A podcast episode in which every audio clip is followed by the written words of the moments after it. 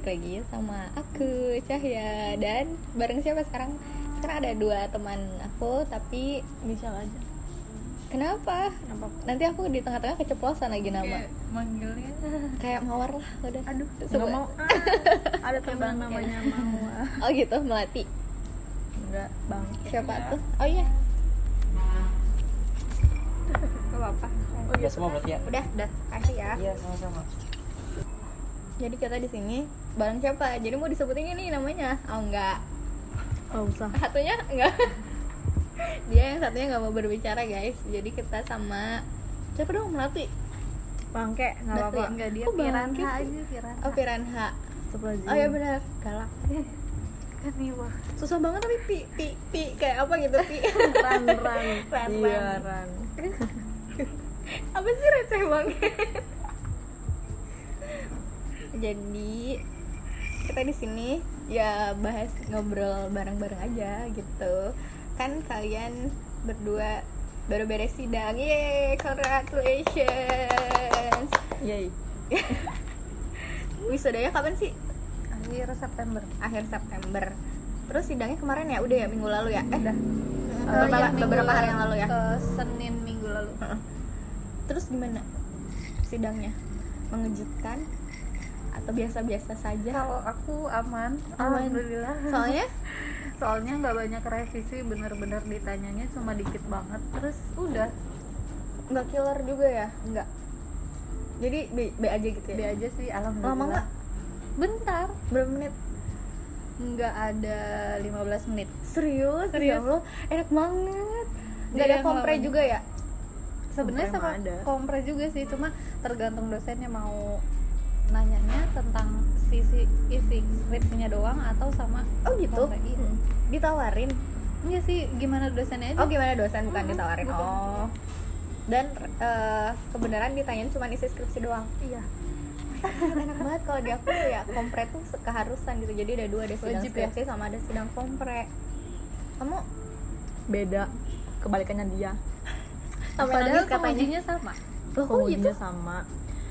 Mungkin ada something yang bikin dosen itu apa ya? Gak suka sama kamu atau kamu pernah cari masalah? Ya. Dia mah cari masalah aja, guys. Enggak, dulu tuh emang ada bukan masalah ya, sebenarnya sih ya emang banyak mahasiswa yang mengeluhkan dia gitu kan, beliau gitu kan.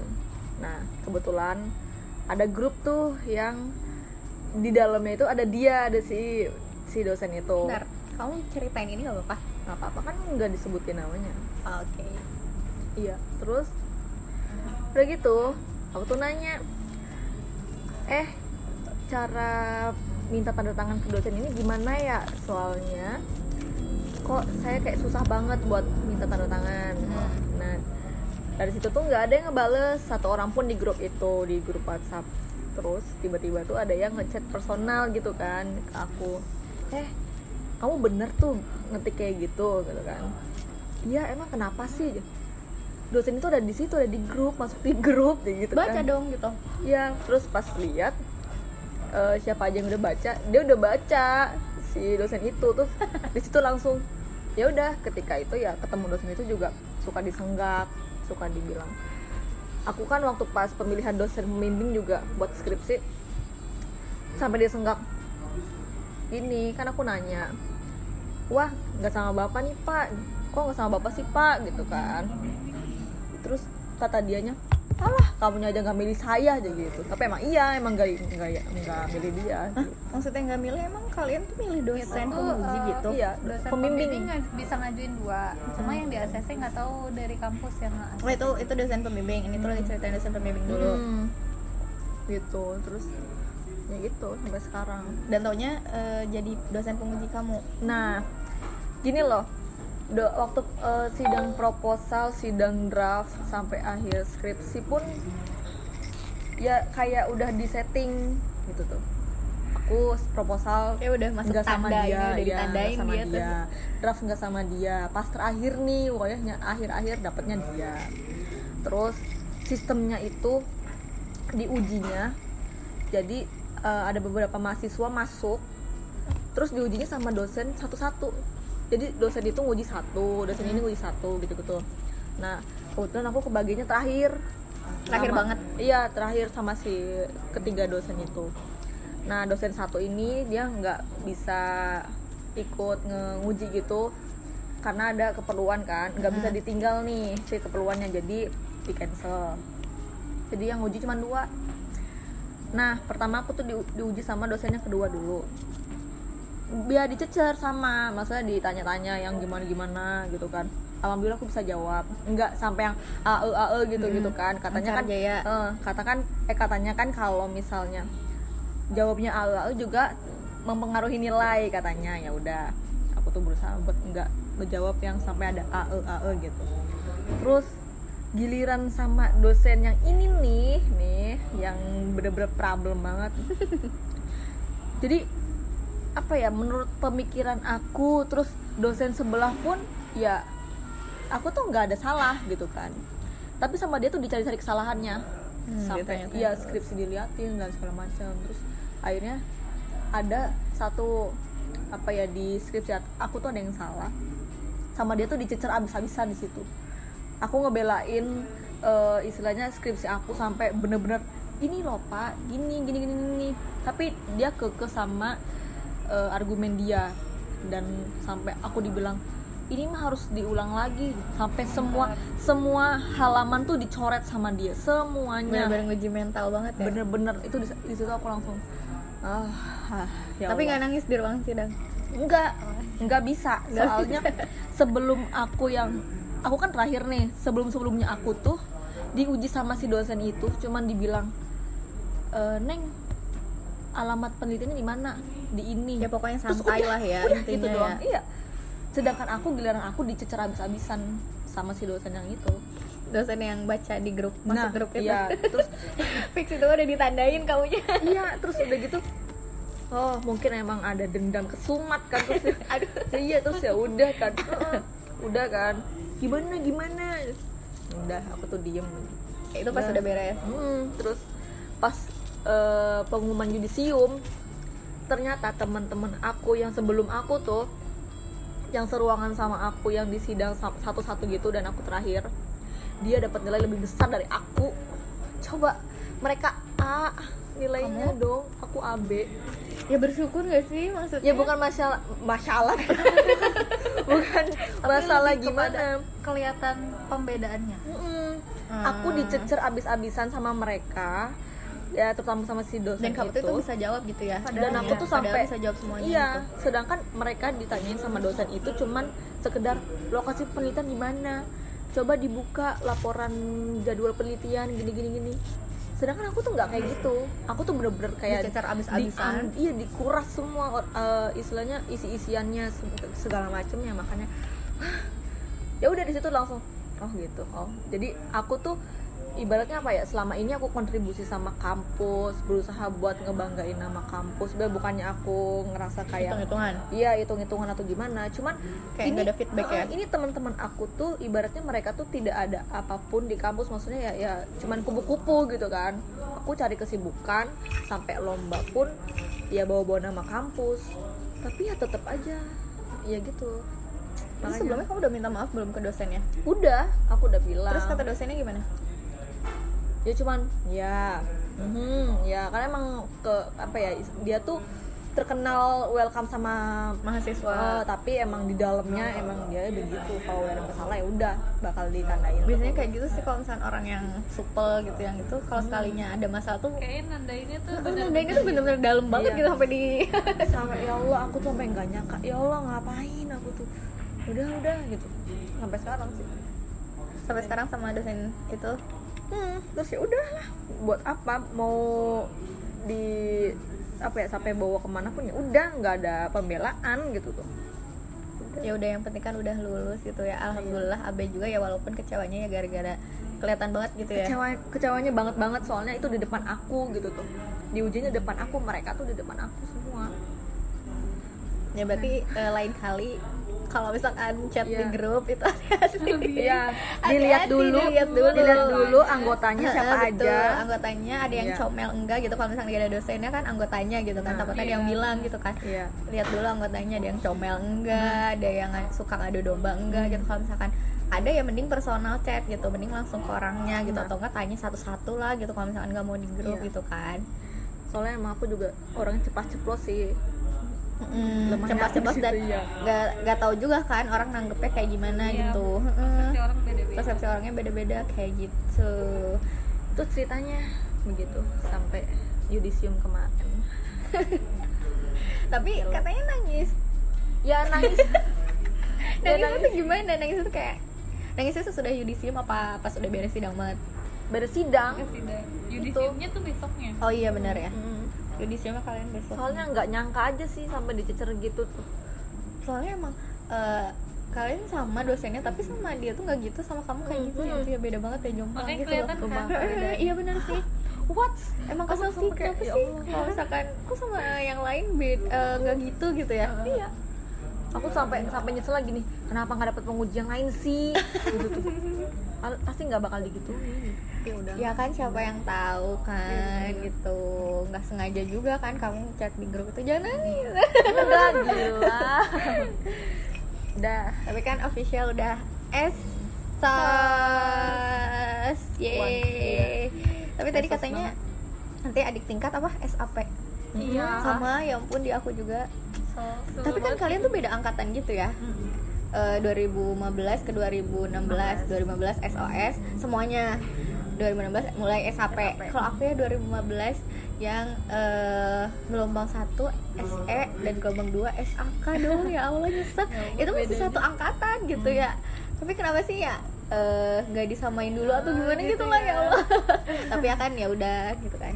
Apalah arti intinya ya udahlah intinya bersyukur udah alhamdulillah lulus juga gitu kan, dengan nilai segini, gelar segini gitu seadanya, alhamdulillah. Jadi wisuda September, jadi gimana pasangannya dibawa nggak? Pasangannya dibawa nggak? Niatnya ya alhamdulillah udah punya pasangan sih, udah punya, tapi nggak mau orang tua.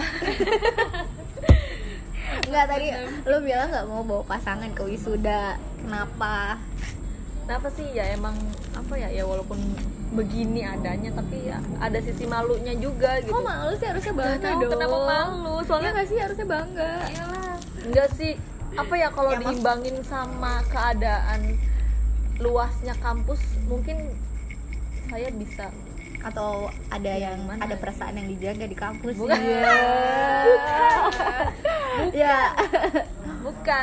kan ngelihat kondisi kampus kan sebegitu luasnya ya, luas sekali. Kenapa? Ya luas sekali tuh berbalik, maksudnya luas sekali terus dengan orang yang banyak kan ya. Orang juga nggak terlalu mikirin kamu kalau lagi wisuda, selamat ya gitu kan. Ya cuman yang gimana ya, ya malu aja sih, nggak tahu, malu. Kalau sama orang tua sih emang kan udah sehari-hari ketemu kan, jadi ya biasa aja gitu. Cuman kalau sama si X kan disangkanya, wah kamu cepet banget dapetnya. Ya mungkin ada yang kan jedanya udah berapa bulan, lama kali ya. Mungkin orang-orang di luar sana ada yang beranggapan wah kan dia juga udah punya. Iya sih, ya kan? Yep. Terus kenapa masih mikirin perkataan orang-orang coba? Soalnya tuh ada bukan problem sih sebenarnya sih, bercanda jokes gitu sama adalah teman kampus bikin snapgram lagi baru banget minggu lalu. Iya ya, minggu lalu. Kenapa? Jadi tuh bikin snapgram ke tempat yang jualan bahan-bahan buat kayak kebaya gitu. Nah dia tuh captionnya bright to be. Nah aku tuh bright to be aku gitu kan. Nah mungkin dia lihat pas aku lihat di WhatsApp kan, aku kan nggak blok dia kan, langsung di blok. Siapanya yang diblok? Dia langsung blok aku. Oh. Si cowok. Si cowoknya mantan kamu. Iya. Oh. Jadi disangka kayak aku. Wah. Oh.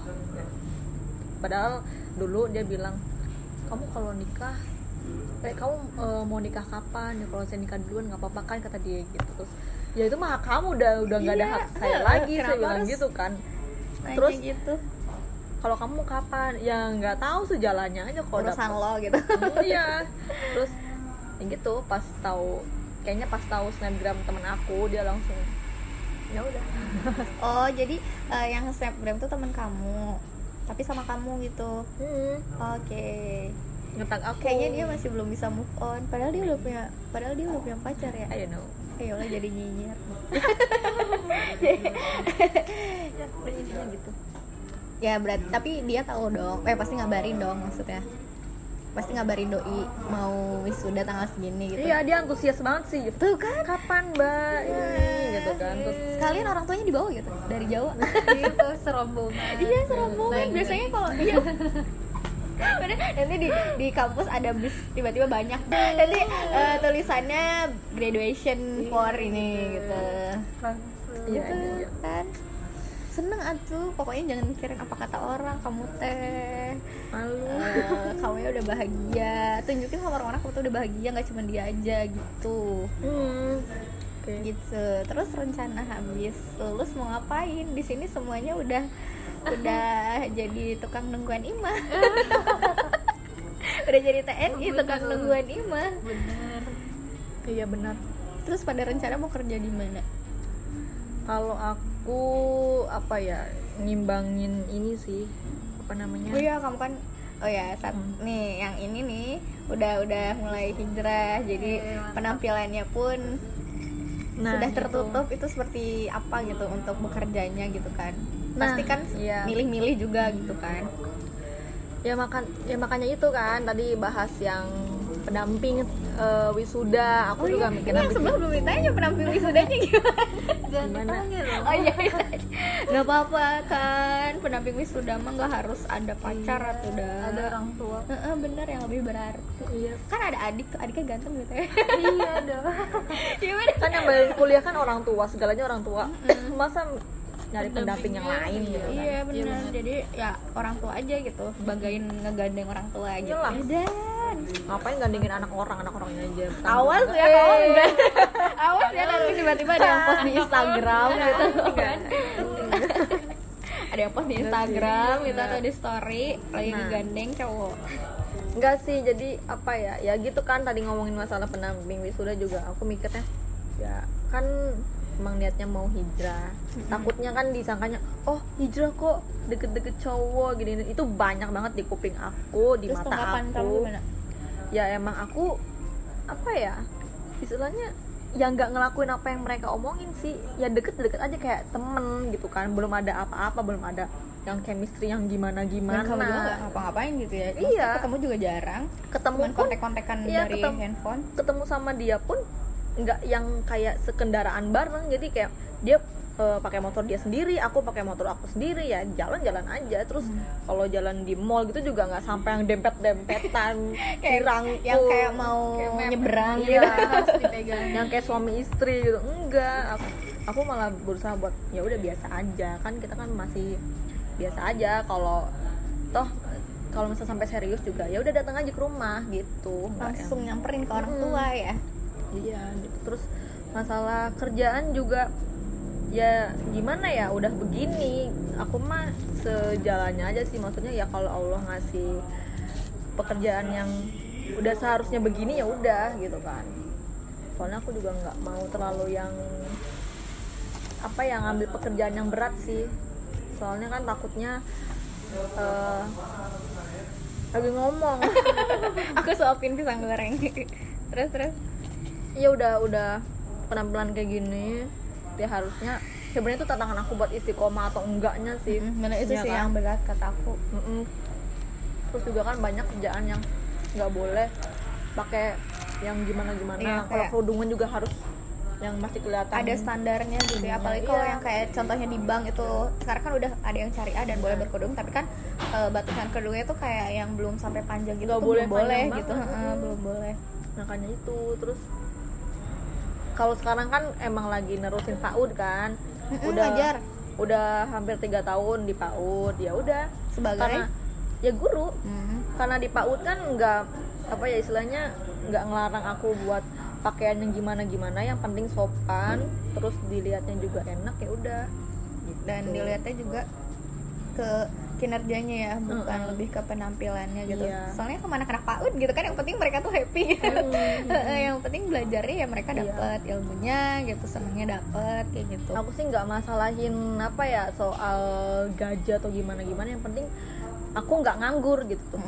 Aku mikirnya gitu, bukannya aku ngesok nggak butuh duit atau gimana ya, semua orang butuh duit kan, tapi ya gimana caranya, kitanya aja kita mau milih kerjaan yang benar-benar benefitnya besar tapi kita harus mengorbankan apa yang harus kita lakuin buat si perusahaan atau kantor itu, atau sebaliknya kita dapat biasa aja tapi kita juga bisa mengimbangi iman, apa maksudnya keibadahnya kita, pekerjaan kita di rumah ya kayak gitu sih.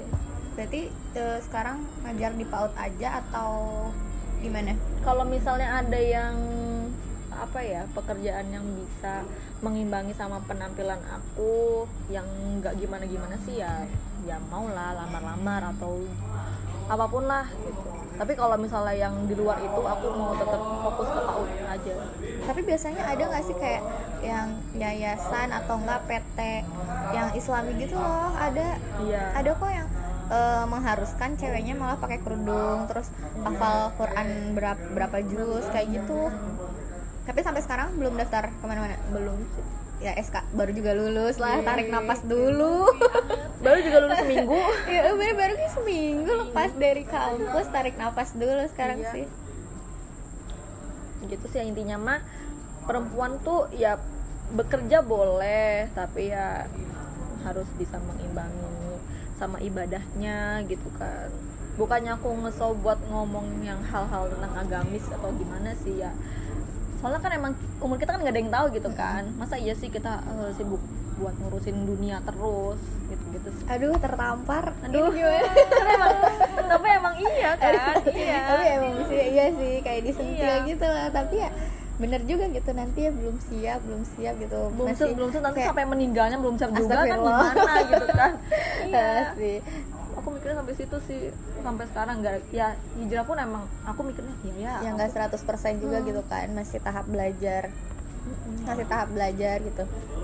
Makanya aku tuh bakal gimana gitu kan, kalau nggak sekarang kapan lagi, kalau nanti ya kalau misalnya Allahnya manggilnya bentar lagi gimana ya, tapi gitu. Awalnya gimana kamu sampai seperti ini gitu? Ya awalnya tampar dulu sama Allah. Iya benar sih, iya tahu maksudnya ada kan waktu itu cerita dia kayak kalau kamu itu ada suatu masa yang bikin kamu kayak gini dan kan kadang kalau misal iman seseorang tuh kayak naik turun gitu kan sih. Ya nggak sih, aku juga ngerasa seperti itu kan, naik turun gitu kayak ketika lagi jatuh aja kita deket gitu kan sama Allah gitu kan sampai gitu. Ya maksudnya bagus sih, tapi ya ketika kita udah sembuh gitu, sembuh dari urusan hati di dunia gitu ya lupa lagi gitu. Dan gimana cara kamu kayak gitu tuh? Aku sih mikirnya gini, pertahankannya gimana ya? Sebenarnya sih itu aku tuh sering ya selain lihat kajian-kajian langsung atau dari media lain kayak YouTube atau Instagram kayak gitu, aku juga emang mikir lagi, oh ya Allah aja tuh ngasih rezeki, ngasih kita nafas aja tuh ya nggak cuma-cuma, emang karena ini loh, Allah tuh masih kasih kesempatan ke kita, masa iya sih kita masih begini terus ya gitu-gitulah. Terus sampai aku juga mikirnya waktu zaman pacaran tuh iya aku tuh kapan ya berubah, takut Allah manggil duluan gitu kan, tapi akunya masih dalam keadaan kayak gini. Ya nggak munafik, emang aku juga awalnya ya egois ya, masih mikirin oh ya itulah gampang ini cuman kan ya waktu nggak ada yang tahu gitu kan. Sampai akhirnya aku benar-benar harus mutusin, pokoknya gimana caranya mutusin ya, entah dianya mau terima atau enggak sama omongan aku yang begini ya udah. Dan ketika hijrah pun enggak semuanya mulus, maksudnya pas awal-awal putus pun ya sama teman-teman aku yang tadinya sahabat deket banget sampai jauh banget, sampai bener-bener nggak kayak orang nggak kenal sampai sekarang gara-gara mereka lebih pro ke mantan aku gara-gara aku putusin. Karena mereka menganggap tahu masalahnya ya padahal enggak ada. Jadi mereka ya tahu omongan orang kalau kamu tuh buruk atau nggak jelek gitu gitulah. Aku juga bilang ke mereka kalau aku pun deket sama cowok ya, Cuman ya enggak yang gimana-gimana, ya cuman deket temen. Dan mereka ya, nganggapnya ya yang aneh-aneh gitu iya. Kan. Oh kamu gini nih. Ya jadi kan ya udahlah. Ya kalau mereka masih ngomong gitu ya udah. Toh teman-teman aku juga banyak yang aku ceritain aku deket sama ini bukan karena pacaran gitu, emang deket. Cuman temennya temen gitu kan. Kalau biasa gitu. Kalau masalah serius atau enggaknya tergantung dianya beneran serius sama aku enggak. Kalau serius ya udah ke rumah gitu. Tapi udah siap. Iya. Yeah. Tapi udah nggak siap. Enggak tahu sih dia bilangnya ya begitu.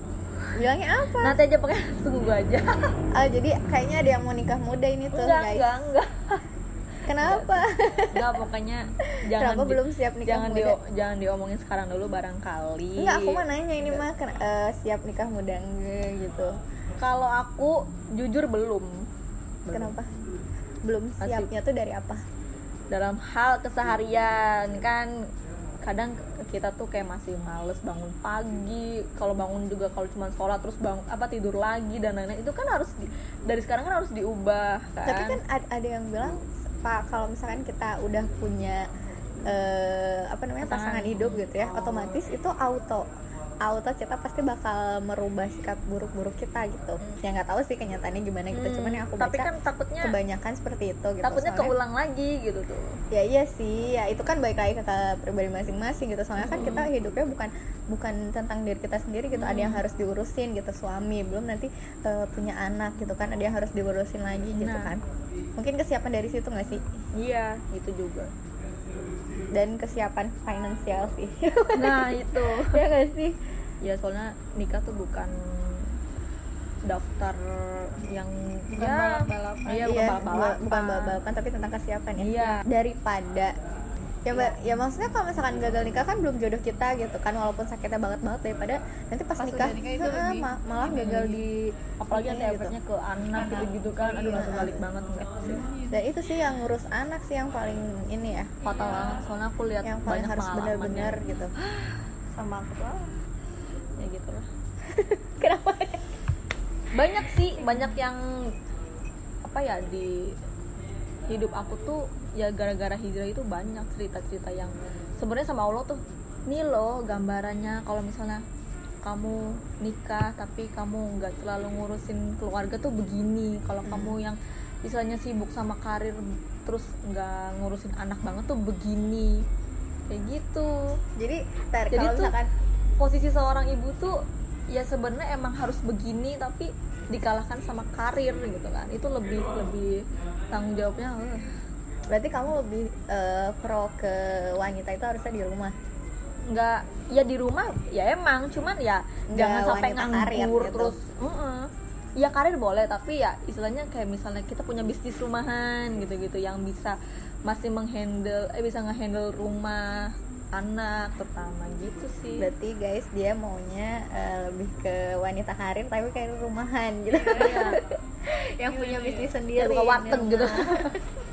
Ya bagus itu, balik lagi ya ke impian masing-masing gitu. Kalau ibu yang satu ini seperti apa calon impiannya? Mau wanita, ini ngomongin gara-gara dia tadi ngomongin karir dan ibu rumah tangga yang mengurus anak gitu, lebih pro kemana? Sebenarnya balik lagi sih, kalau masalah karir lebih baiknya dikomunikasiin sama pasangan juga gitu. Betul. Baiknya gimana kalaupun pasangan ngedukung buat berkarir tapi kita nggak ninggalin kewajiban kita sebagai istri dan juga sebagai ibu rumah tangga sih. Mantap. Pokoknya bisa bagi waktu lah kalau misalkan emang diizinin sama suami gitu, karena kan berarti suami juga ngasih kepercayaan kita buat yaudah berarti kamu bisa nih ngebagi waktu antara karir sama ngurus anak tangga gitu. Ngurus anak tangga soalnya kadang ada beberapa suami juga yang memperbolehkan wanitanya kerja ya karena tahu gitu dia nggak bisa ngelarang dan passionnya si ibunya tuh di situ gitu kan, passion si ceweknya tuh di situ gitu kan. Dan ada juga suami yang nggak ngebolehin si istrinya karir gitu kan. Ada anggapan cari pasangan tuh bukan yang mau diajak susah bareng tapi yang mau diajak berjuang bareng biar gak ninggalin pas sudah sukses. Perempuan tuh nggak boleh menyusahkan lelakinya, lelaki tuh nggak boleh membiarkan perempuannya hidupnya susah. Itu tweet di Twitter sih banyak yang bilang cewek sekarang mana bisa masak pakai kayu gitu. Cewek idaman tuh ya bedaknya cuma bedak bayi. Yang intinya dia jadi ibu rumah tangga tuh nggak boleh make up, nggak boleh kerja di luar, jadi ngurusin di rumah, masak gitu kan. Tapi kan cewek juga kan nggak, iya cewek juga kan kadang nggak mau, pengen ngebebanin suaminya, pengen nunjukin kalau dia juga mampu gitu buat menuhin. Sebenarnya kerjaan cewek di dalam rumah tuh nggak melulu cuman soal rumah gitu. Malah lebih berat yang di rumah ya, rumah tangga, masak.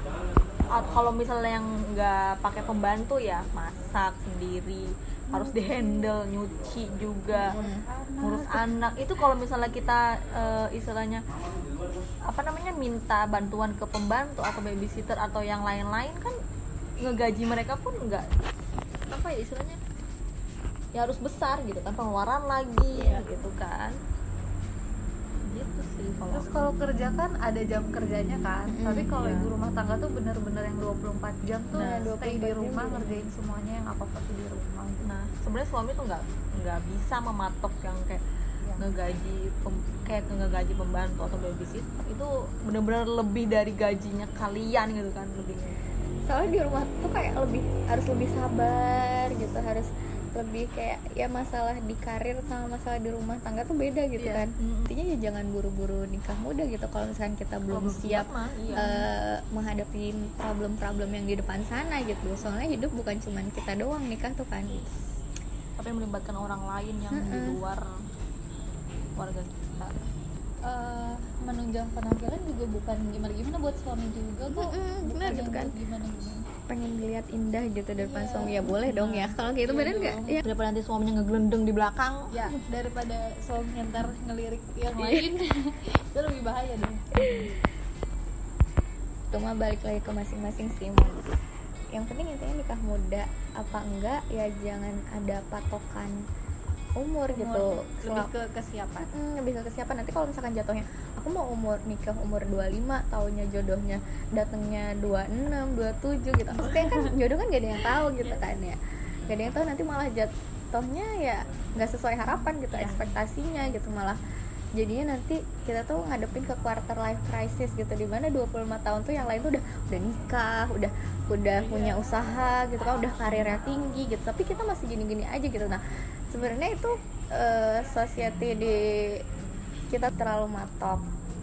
Terus enggak realistis dan enggak lebih ke pemikiran diri sendiri gitu, kayak aduh ini orang-orang udah ini sedangkan aku masih di situ aja, kayak ada pressure tersendiri gitu.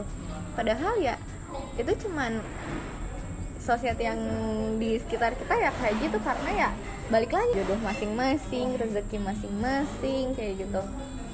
Dan yang kita lihat tuh sebenarnya kayak teman-teman yang udah nikah itu belum tentu loh hidupnya enak aja, seneng aja. Kita nggak tahu nih susah-susahnya mereka tuh kayak gimana.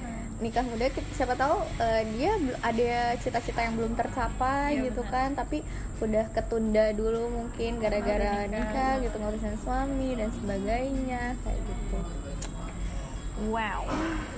Jadi intinya jalanin aja, jangan banding-bandingin hidup kita dengan hidup orang lain.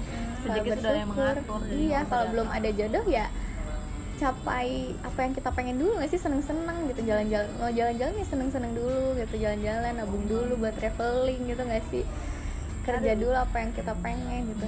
Benar. Ini sih ini yang pengangguran insyaallah nganggurnya nggak lama, iya amin gitu. Tapi kalian baru juga sih kan ya, belum baru sih, aku udah berapa bulan ya belum dapet. Udah lama sih, udah seminggu.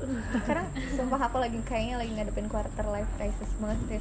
Ketika lihat snapgram teman-teman gitu ya, udah pada upload di tempat kerja gitu snapgram, aduh besok weekend gitu lah, gue weekend mau weekday sama aja gitu, semuanya weekend nganggur gitu. Enggak deng, contohnya kan bikin podcast kan gitu, jadi kayak ngobrol-ngobrol sama kalian, diskusi gitu kan. Aku tahu jadi tentang hijrah, tahu tentang nikah muda dan sebagainya, pokoknya tukar pikiran. Yang penting nganggurnya tuh berfaedah nggak sih?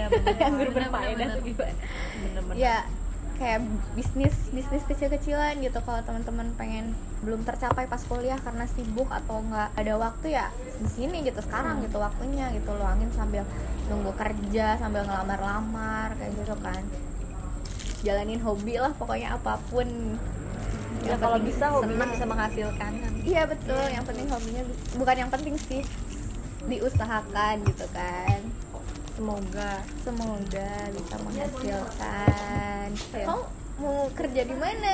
Bukan hampir menyebut. Kalau ditanya mau kerja di mana tuh lebih ke sekarang mah kayak ngelamar mah kemana aja bener. Bingung kalau ditanya mau kerja di mana, ya ini ngelamar mah kita usaha kemana aja gitu. Rezekinya kan. Tapi ya, boleh keluar kota sama orang tua. Terus di sini tuh aku ya yang nyari bidang aku aja sedikit. Itu mantengin Jobstreet gitu kan, mantengin Instagram loker gitu, udah banyak. Dan hampir lucu banget kemarin bulan Juli kan, jadi di Jobstreet tuh ada maksimal ngelamar ya 200 lamaran. Oh, oke, cepet-cepetan. Bukan, jadi kita ngelamarnya tuh harus apa, nggak boleh lebih dari 200, sedangkan aku udah 117 gitu. Dan itu kan dipanggil tuh baru 5, ya belum sampai lebih dari 10 gitu. Dan itu udah mentok di wawancara user gitu. Pas ditanya, "Emang kamu salah di mana?" Enggak tahu. Enggak tahu kan, setiap perusahaan tuh punya nilai sendiri gitu dari HRD-nya gitu kan, dibutuhkannya gitu ya, bukan kita gitu. Ya kalau misalkan ditanya gitu ya enggak tahu gitu kan. Beresin CV, benerin CV berkali-kali, ganti desain, ganti isi, udah dari CV Indonesia ke Inggris udah gitu kan. Apa yang salah gitu ya? Kita juga enggak tahu gitu kan. Yang penting ya ngelamar mah di mana aja gitu kan. Itu sebenarnya pasrah banget sih ya Allah. Bener-bener kalau misalkan udah kerja pengen balik ke kuliah, tapi embung skripsi. Iya bener, iya bu. Tapi embung skripsi gitu. Pokoknya tuh di kelas nih aja gitu. Iya, pengennya tuh di kelas gitu, main bareng teman-teman gitu.